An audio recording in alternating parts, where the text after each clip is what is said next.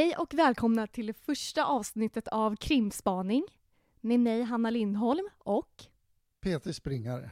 Och den här podden kommer handla främst om brottsligheten i Sverige men utifrån ett kritiskt perspektiv som vi tycker har saknats eh, i den svenska debatten och framförallt bland eh, true crime-genren i Sverige. Just det.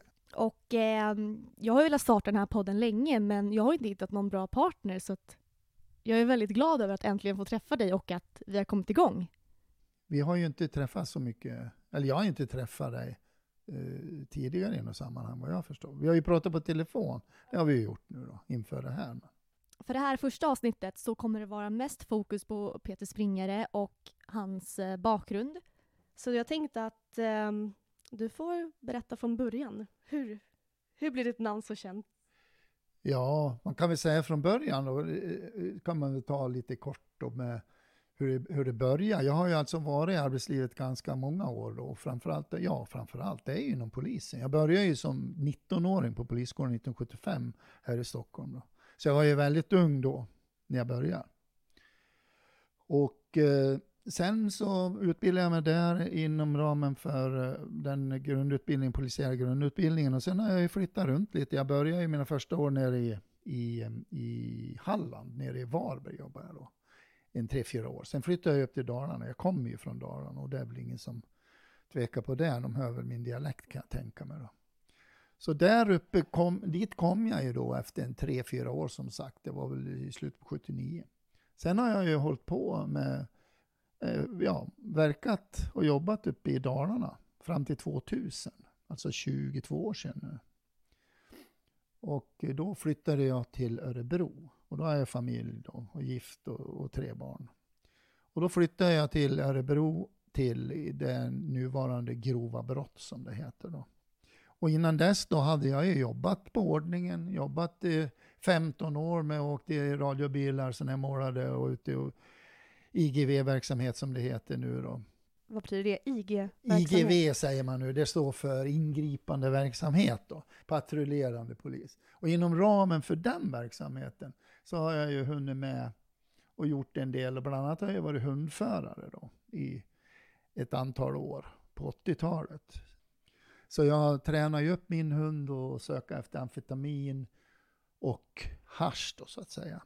Och det var väl egentligen i den vevan också när, när jag hade börjat med det som jag kom in då lite mer åt krim så att säga och spaning och narkotikabrottslighet och så på grund av att jag fick hjälpa till och togs i anspråk en hel del då i olika narkotikaärenden, narkotikautredningar, man husrannsakan, vi var och letade narkotika och så vidare.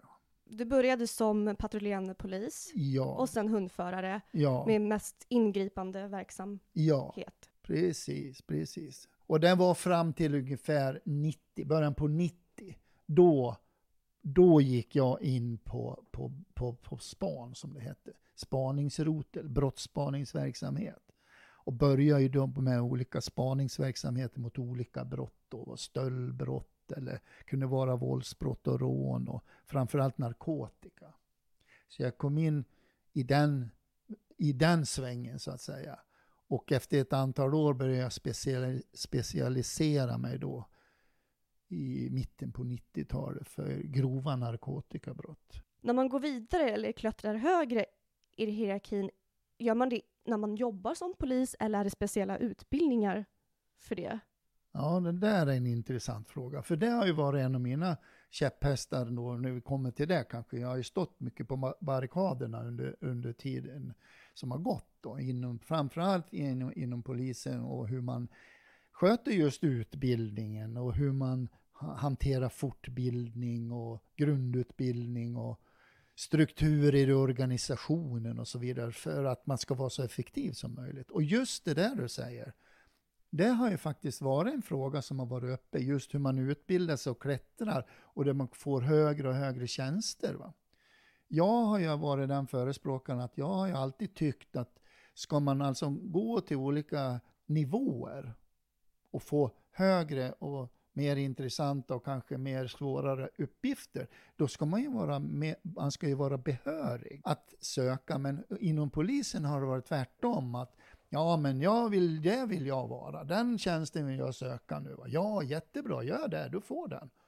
Men du har ingen utbildning för den kanske. Du kanske har väldigt dålig erfarenhet, du kanske har för lite erfarenhet och det är definitivt ingen teoretisk utbildning som man bör ha i botten. Utan där blir du skickad när du har fått tjänsten. Då kan du bli skickad till en, vad ska man säga, någon form av vidare eller fortutbild, fortutbildning som, som ska vara då relevant för just den tjänst du har fått.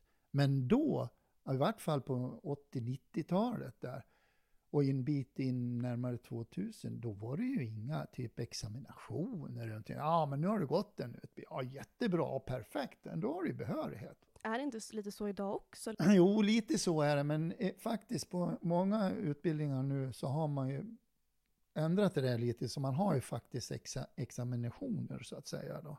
Men fortfarande är det ju så att du får ju en tjänst är väldigt enkelt innan, så att säga. Innan du blir skickad på en utbildning. Och det tycker jag är fel. För mig borde det ju vara logiskt att du går grundutbildningen och sen kanske specialiserar eller tar vidareutbildningar för att få de här posterna.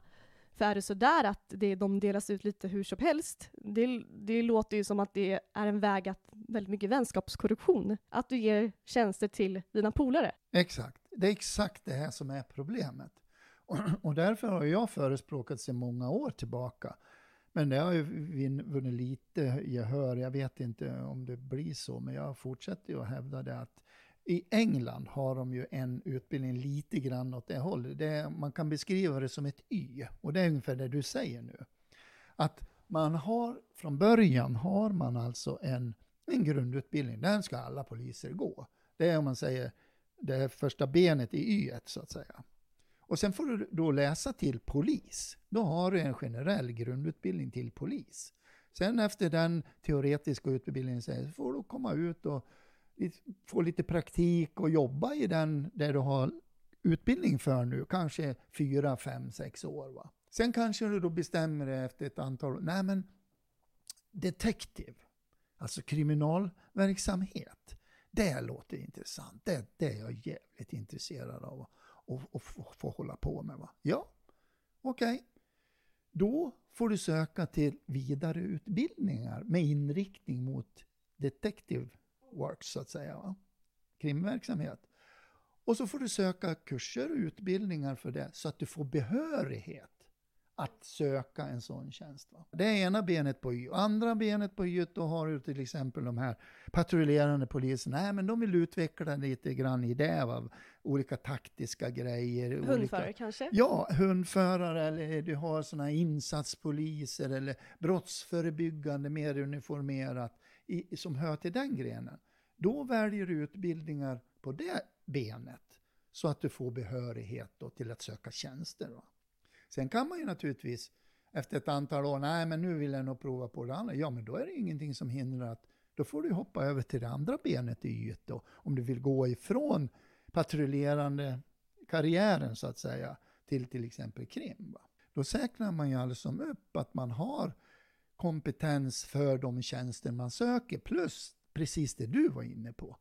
Så eliminerar man ju till stor del den här vänskapskorruptionen korruptionen, så att säga, den här nepotismen, att du väljer din egen kompis och bara för att du är snäll och trevlig så får du tjänster som det fungerar i stort idag. Va?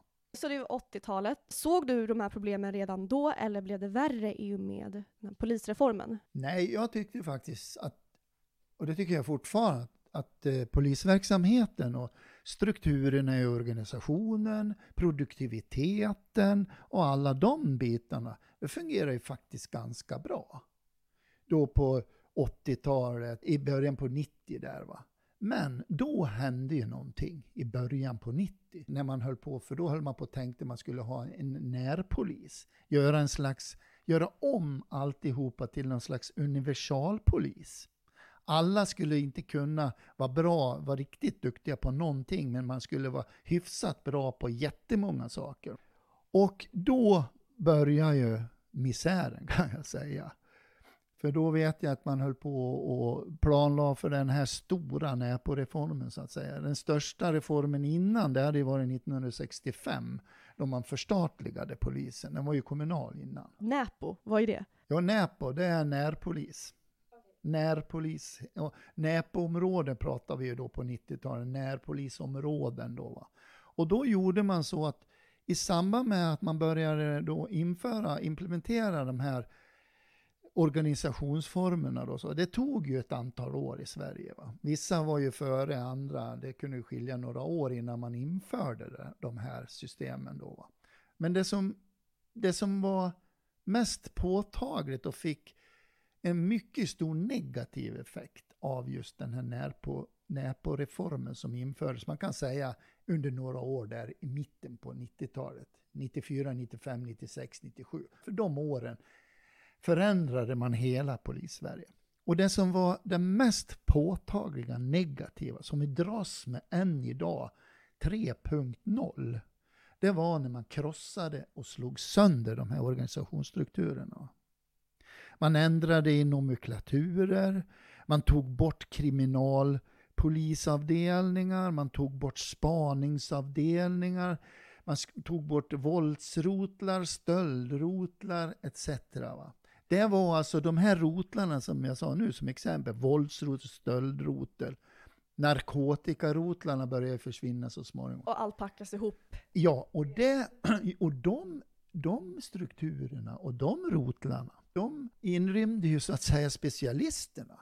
Jag menar, våldsrotlarna, där hade ju lokalt otroligt skickliga, duktiga mordutredare. Som Ute... lärde upp andra också. Exakt! Du hade mentorskap, du kunde få in nya, du, du förde över kunskaper om förhörstekniker, hur du ska gå tillväga med utredningsåtgärder, hur du skaffar kanske på spaningsavdelningarna, du skaffar dig informatörer, uppgiftslämnare, du kunde alltså få folk på ett helt annat sätt, du fick kontakt genom de här professionerna. De där tog man bara bort. Till förmån då för en liten annan inriktning på grundutbildningen och till förmån då för de här närpoliserna. Va? De skulle ju vara universalpoliserna. Det låter väldigt abstrakt. Närpolis, är det lokalområdespolis? Ja, men precis. Det heter lokalområdespoliser idag. Det är, det är ju närpoliserna i 3.0 som jag brukar kalla det för. Trots att kriminalavdelningar finns inte idag. Nu heter det utredningsenheter och utredningsavdelningar. Och dessutom så har man fått för sig nu att alla poliser, precis alla, uniformerade och även andra, ska betraktas som utredare. Alla är utredare. Och mycket märkligt alltså. Och det här har ju gjort alldeles som att produktiviteten och alla de här bitarna som har med polisens effektivitet att göra, det har ju gått käpprätt neråt hela tiden. Och när allt splittras upp, då blir det lite oklart vem som ska göra vad, tänker jag. Precis. Är exakt så. Exakt så är det. Och nu har man ju börjat förstått det. Men i många stycken så är det ju redan för sent. Det kommer ta otroligt många år att reda upp i den här röran. För att den här närpolisorganisationen som jag berättar om nu, som då var, eh, implementerades då, infördes under de här åren på 90-talet. Det blev ju sämre och sämre och sämre. Och det är där, om vi tar det vi pratade om i början, det är nu jag börjar ställa mig på barrikaderna och, och kritisera stenhårt och viker ju inte en tum. Vi kan stanna där, för det innan det här Facebook-lägget du skrev 2017, det är, det är där många tror att din offentliga eh, debatt startade.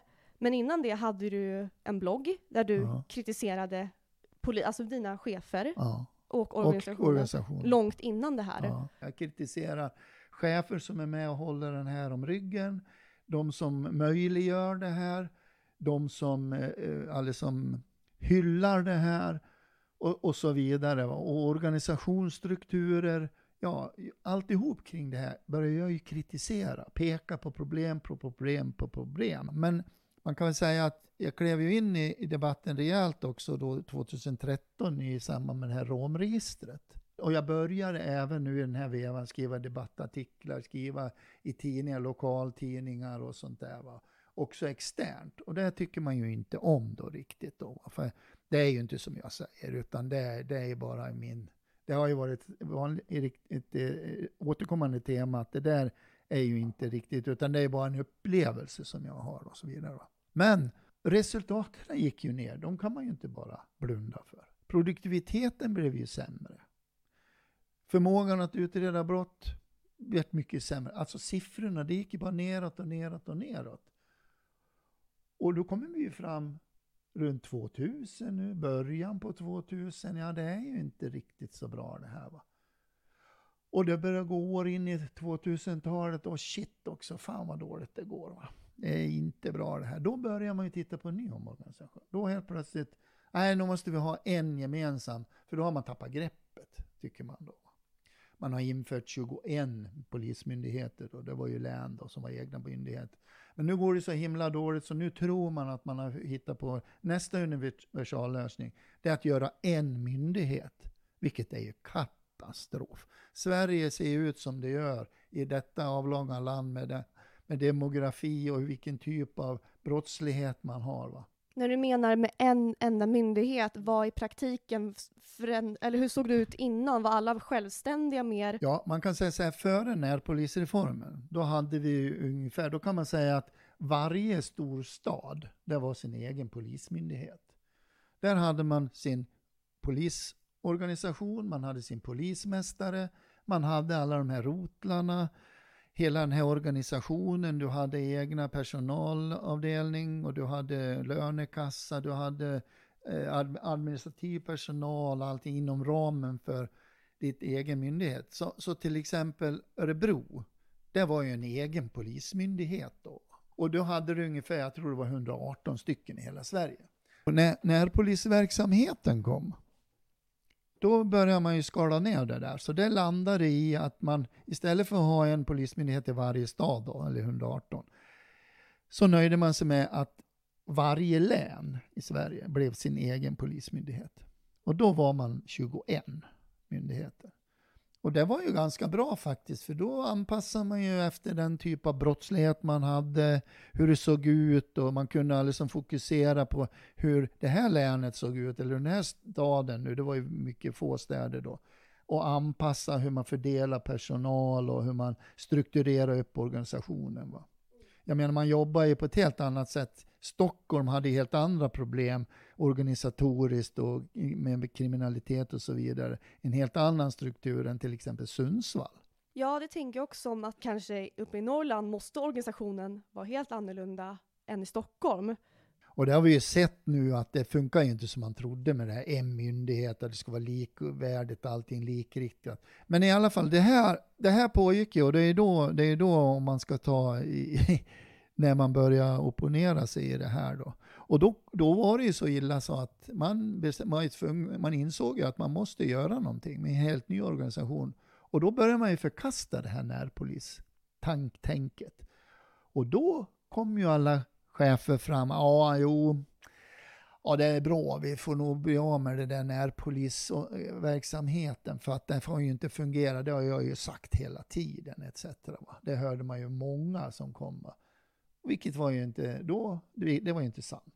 Det var ju personer som har hyllat det här och det här var ju perfekt. Va? Det här var ju det mest ultimata eh, vad ska man säga, organisationen man kunde ha. Va? Men så ändrar man sig helt plötsligt. Va? Som, de är ju som döda fiskar, många av de här. När du berättar nu, så man, man ser på, mm, där på 80-90-talet, man tar bort rotlarna. Man bara skalar ner allt och till slut att det bara blir en enda myndighet på 2000-talet. Vad händer efter det då? Alltså det är det som blir så tokigt att de, de, kan ju inte sitta, fast de trodde ju det att ja, då styr vi, det blir likriktat, då får vi koll, vi har små korta beslutsvägar, det blir färre chefer, vi får styra det här från ett, från myndigheten, når ut till alla. Va? Men det blir ju inte så. Det faller på sin egen orimlighet. Och eh, vardagen visar ju det att det går inte att styra likriktigt. Jag förstår ju inte, och det är jättemånga med mig, vi förstår alltså inte riktigt vitsen med det här, för det blir bara sämre och sämre. Ja, jag kan, jag kan tänka mig att polisarbetet blir sämre. Men hur blev det socialt inom organisationen? Ja, tystnadskulturen har ju naturligtvis ökat och utvecklats och cementerats. Alltså i, i sämre riktning till följd av det här. För att i samband med de här bitarna, då var man ju tvungen att hålla ett större grepp om de anställda. För det börjar ju klunka naturligtvis i leden. Och jag var ju en av de som stod på barrikaderna, vilket då alla sa det kommer aldrig att ske när man tillsatte Dan Eliasson som rikspolischef. Jag förde ju någon slags egen kampanj i min blogg bland annat. I alla sammanhang jag kom åt på, på Twitter eller på eh, Facebook. Jag gick ju hela tiden ut och krävde att han skulle avgå. Du har ju varit väldigt, um, du sticker ju ut att du är väldigt offentlig i din kritik. De flesta kanske är mer, nej men man ska ta det internt. Hur reagerade folk på ditt jobb, dina kollegor, på att du var så öppen? Fick du stöd liksom, i smyg? Ja, nej, ja precis. Jag fick stöd i smyg, precis. Det fick jag. Ganska eh, mycket också faktiskt. För det kan jag säga i det här sammanhanget när man har gjort de här omorganisationerna och när vi kommer in här på 2000, mitten på 2000-talet här efter det här. Då börjar man ju bygga upp en ganska så stor enhet inom polisen med eh, internutredningar. Och där man börjar med en ny policy där man anmäler poliser för allt och allting. Va? Allt och inget. Poliser anmäler varandra? Ja, poliser anmäler varandra och framförallt polisledningen anmäler poliserna, poliser för vad än de gör. Va? Är det någon som ropar ja men det här måste ju vara brottsligt, vad är det, kan man göra så här? Då anmäls man till internutredning. Va? Jag har ju inom ramen för, efter det Facebook-inlägget kan säga 2017, så tror jag att jag har väl bara anmält en sex, sju gånger till in, in, internutredningarna. Jag är så jävla trött så här idag. Det var väl egentligen att jag hade väl gått en längre tid där och reta mig lite på den allmänna debatten kan man säga. För det vet jag, det var det som gjorde att jag skrev det där om just specifikt polisen och brott och utredningar och så.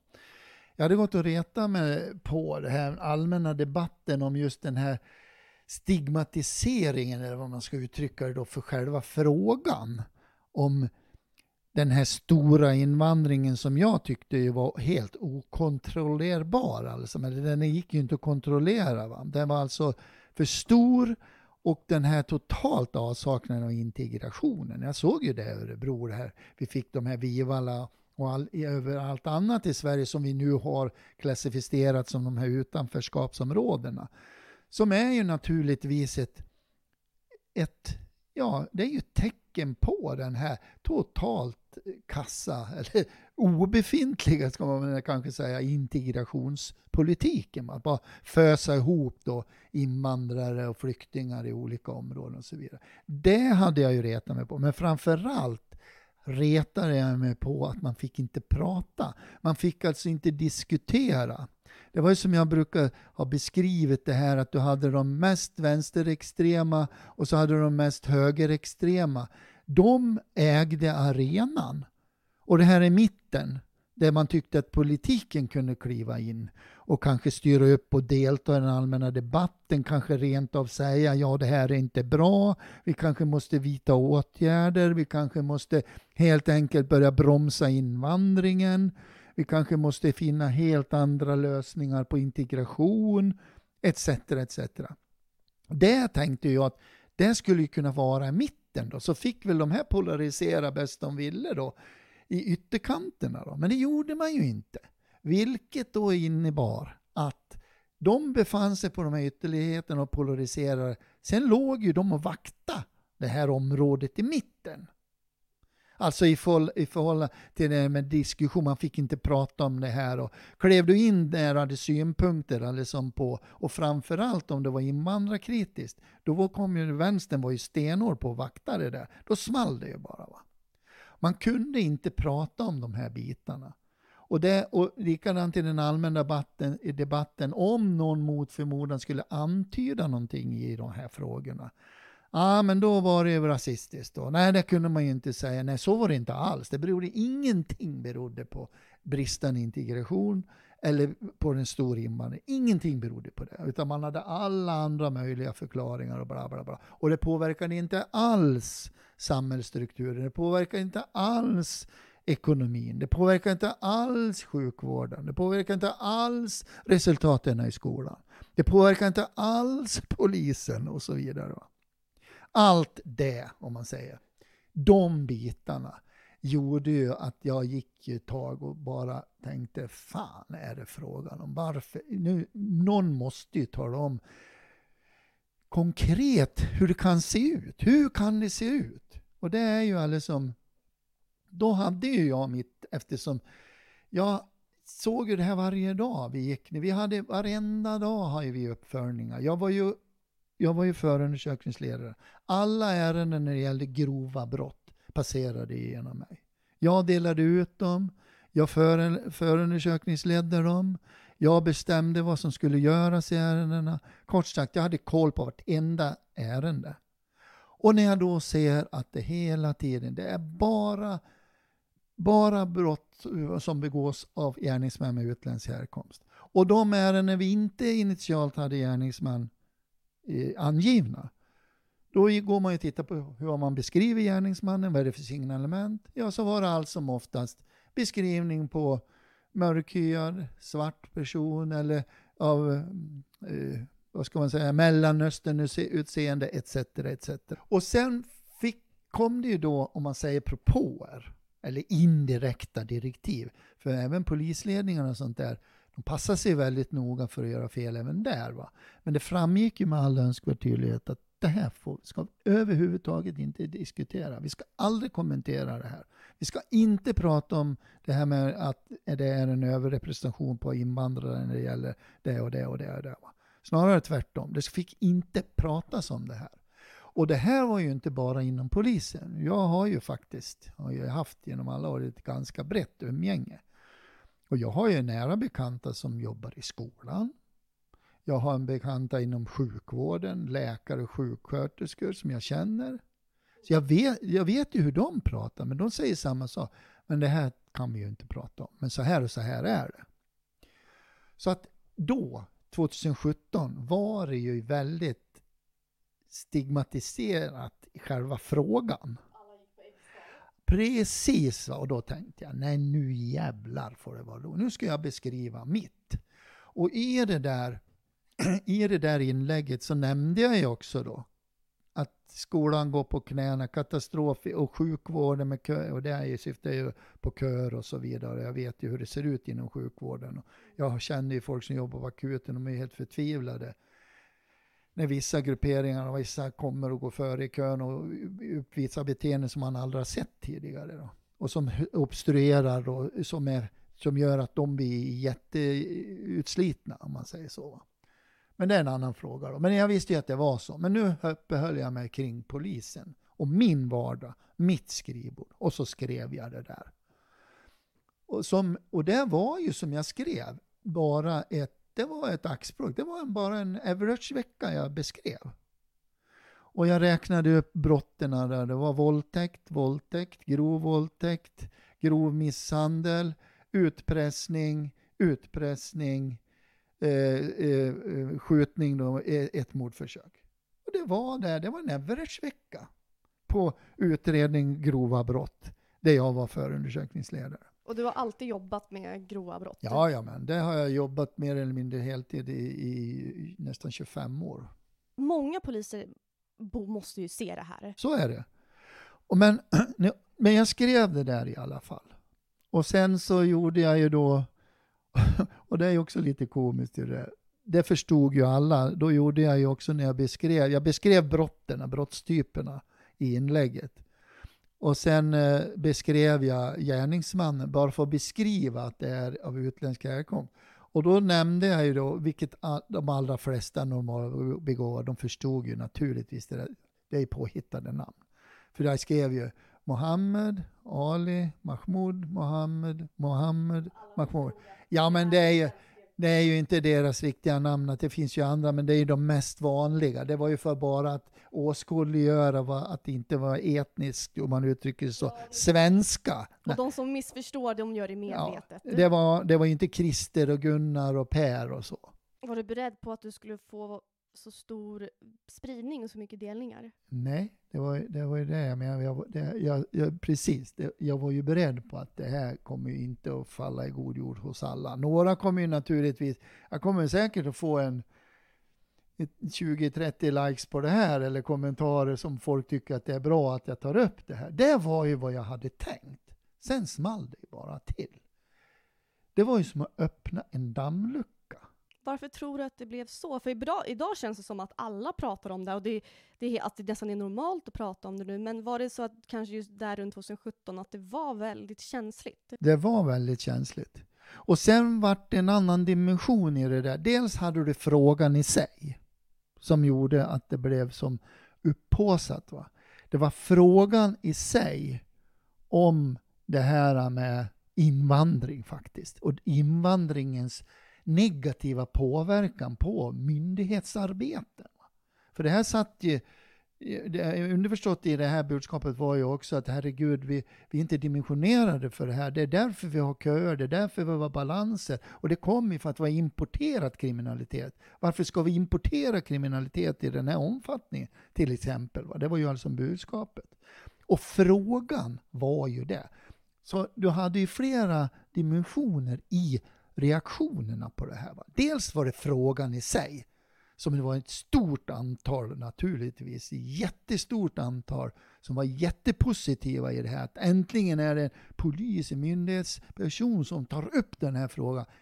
Och sen hade du ett antal, men de var inte lika stora, som var kritiska till det här. Och var ju förbannade för att jag hade eh, påstått att invandringen hade någon påverkan överhuvudtaget. Bla bla bla. Och jag dessutom skrivit upp eh, de här utländska namnen. Var det inte Stefan Löfven som sa att det här var oacceptabelt? Jo. Men nu några år senare har sagt exakt samma sak. Ja, säger ju ännu värre. Jag sa det är som en liten änglafis i rymmen. Nu är de betydligt mer radikala i sina, i sina argument för och emot det här med invandring och påverka, invandringens påverkan på samhället många hade ju haft en känsla och lo logiskt tänkande förstått att invandring och brott hör ihop.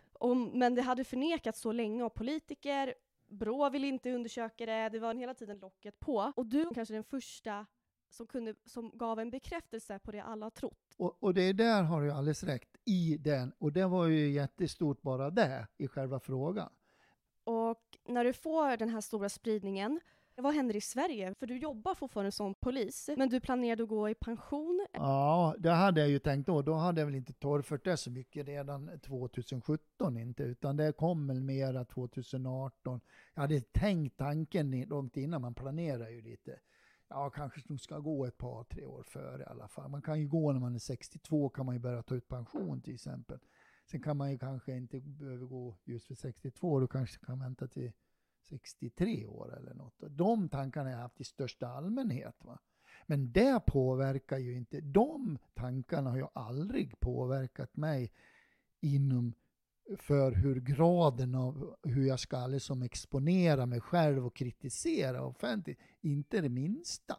Så det var inte så här, ah, skitsamma, nu går, jag går i pension, nu kör jag? Nej, nej, absolut inte. Vad försökte de göra efter det här? Ja, efter då, då kördes det, då upptrappades det upp den här biten med att försöka hitta, hitta blottor hos mig, eller hitta embryon till misskötsamhet. Va?